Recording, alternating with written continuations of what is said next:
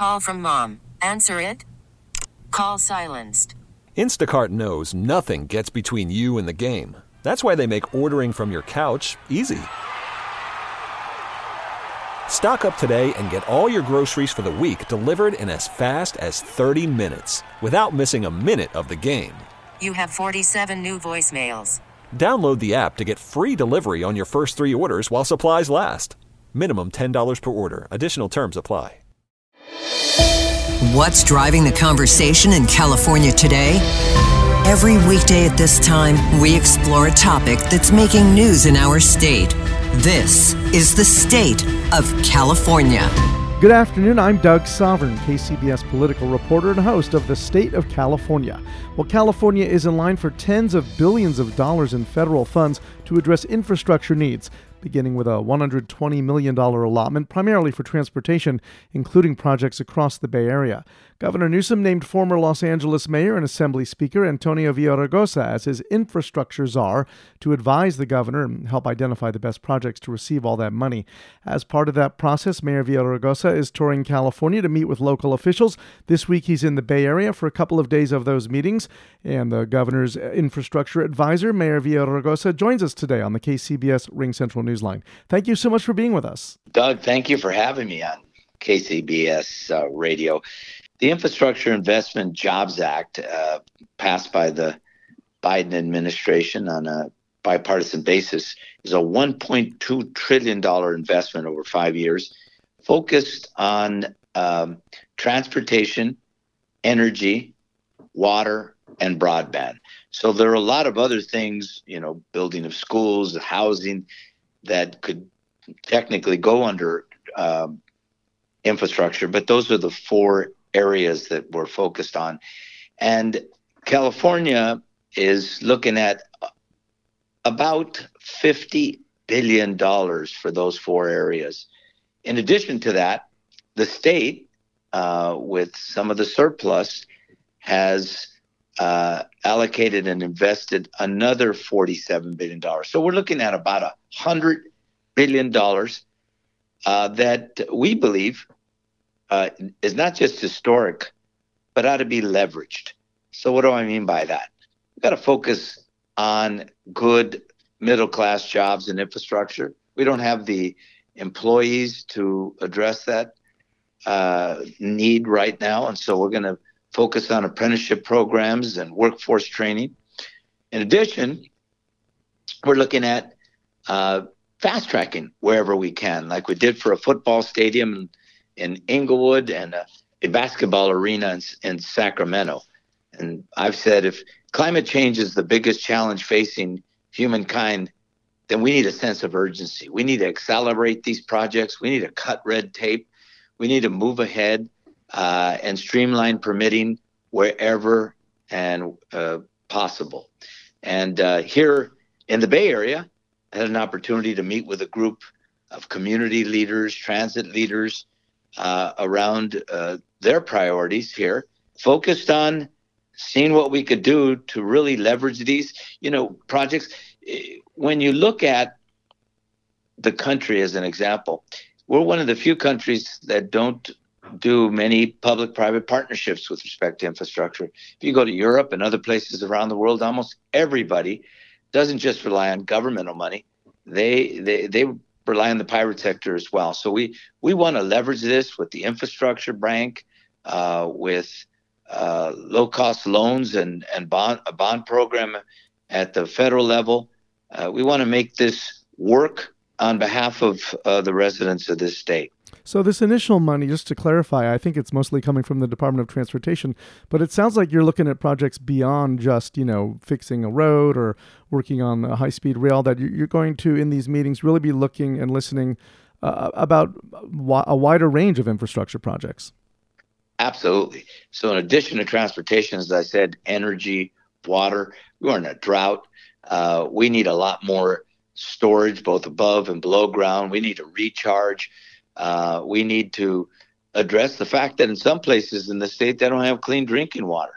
So we're going to be looking at a broad cross-section of infrastructure uh, projects in the four areas that I mentioned, uh, focusing on places uh, where the entire region is behind a, a particular project. About sixty percent of this money is going to be formulaic. California gets by virtue of our population. But then another forty percent is going to be competitive. So if the state's going to get a, behind a project, it's got to be the best project in the region, supported by the region, which is why I'm going to uh, different regions throughout the state. So, so you know, you think about the billions it can take to build some of these things. Um, how big a difference can this money that's coming in make? And could there be more down the line? I mean, if, if Mayor Liccardo or Schaaf or Breed says, well, that's great, we're getting this money, but we really need to do X, Y, or Z. I mean, is there more coming down the pipe, you think? Well, this is an historic investment. No state has ever spent one hundred billion dollars in infrastructure in a five-year period anywhere in the United States of America, or I think anywhere, period. But certainly in the United States. Uh, could there be more money? If we spend it right, if we accelerate our projects. Look, if we do business as usual, this one hundred billion dollars, uh, with as long as it takes to build uh, in California, this one hundred billion dollars could be more like sixty-five. On the other hand, if we accelerate projects, streamline permitting, you know, leverage this for public-private partnerships, this could be one hundred twenty billion dollars. one hundred fifty billion dollars or more.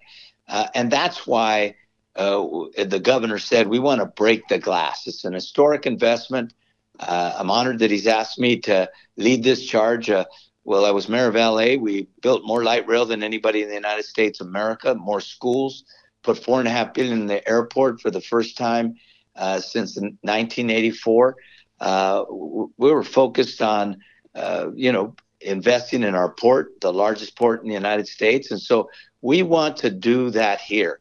Think creatively, think out of the box, leverage, leverage, leverage as much of this so that people really can see the projects and feel uh, that uh, their taxpayer money is going to the right places.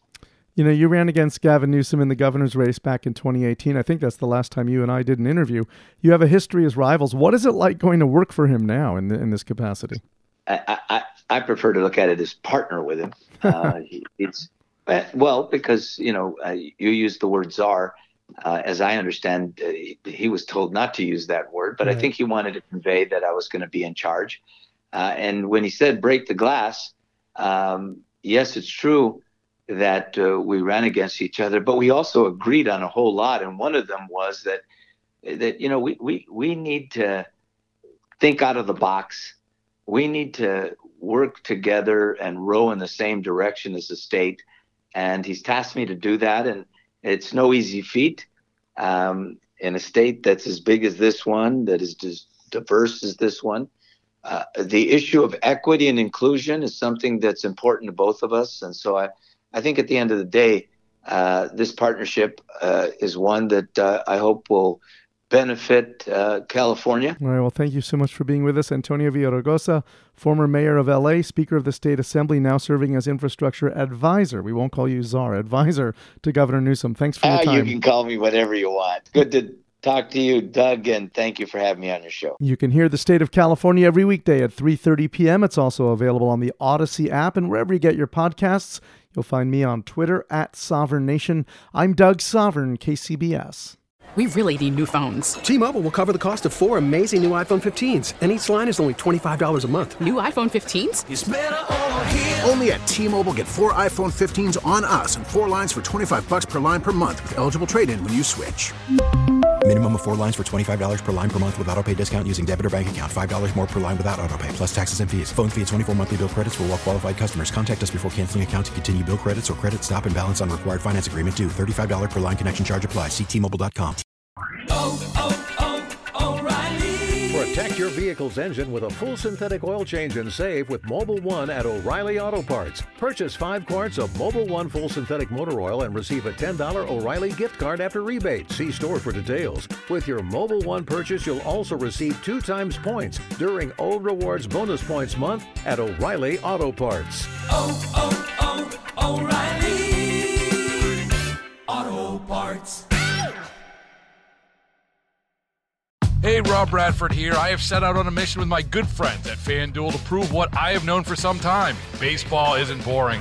Now I have a daily podcast to prove it, with some of the most notable people in the baseball world screaming baseball isn't boring from the mountaintops, or at least agreeing to come on our show. Players, managers, G Ms, and yes, even the commissioner of baseball, Rob Manfred. It has been a constant wave of baseball's most powerful voices. So join the revolution. Subscribe and soak in Baseball Isn't Boring. Listen on your Odyssey app or wherever you get your podcasts. You'll be glad you did.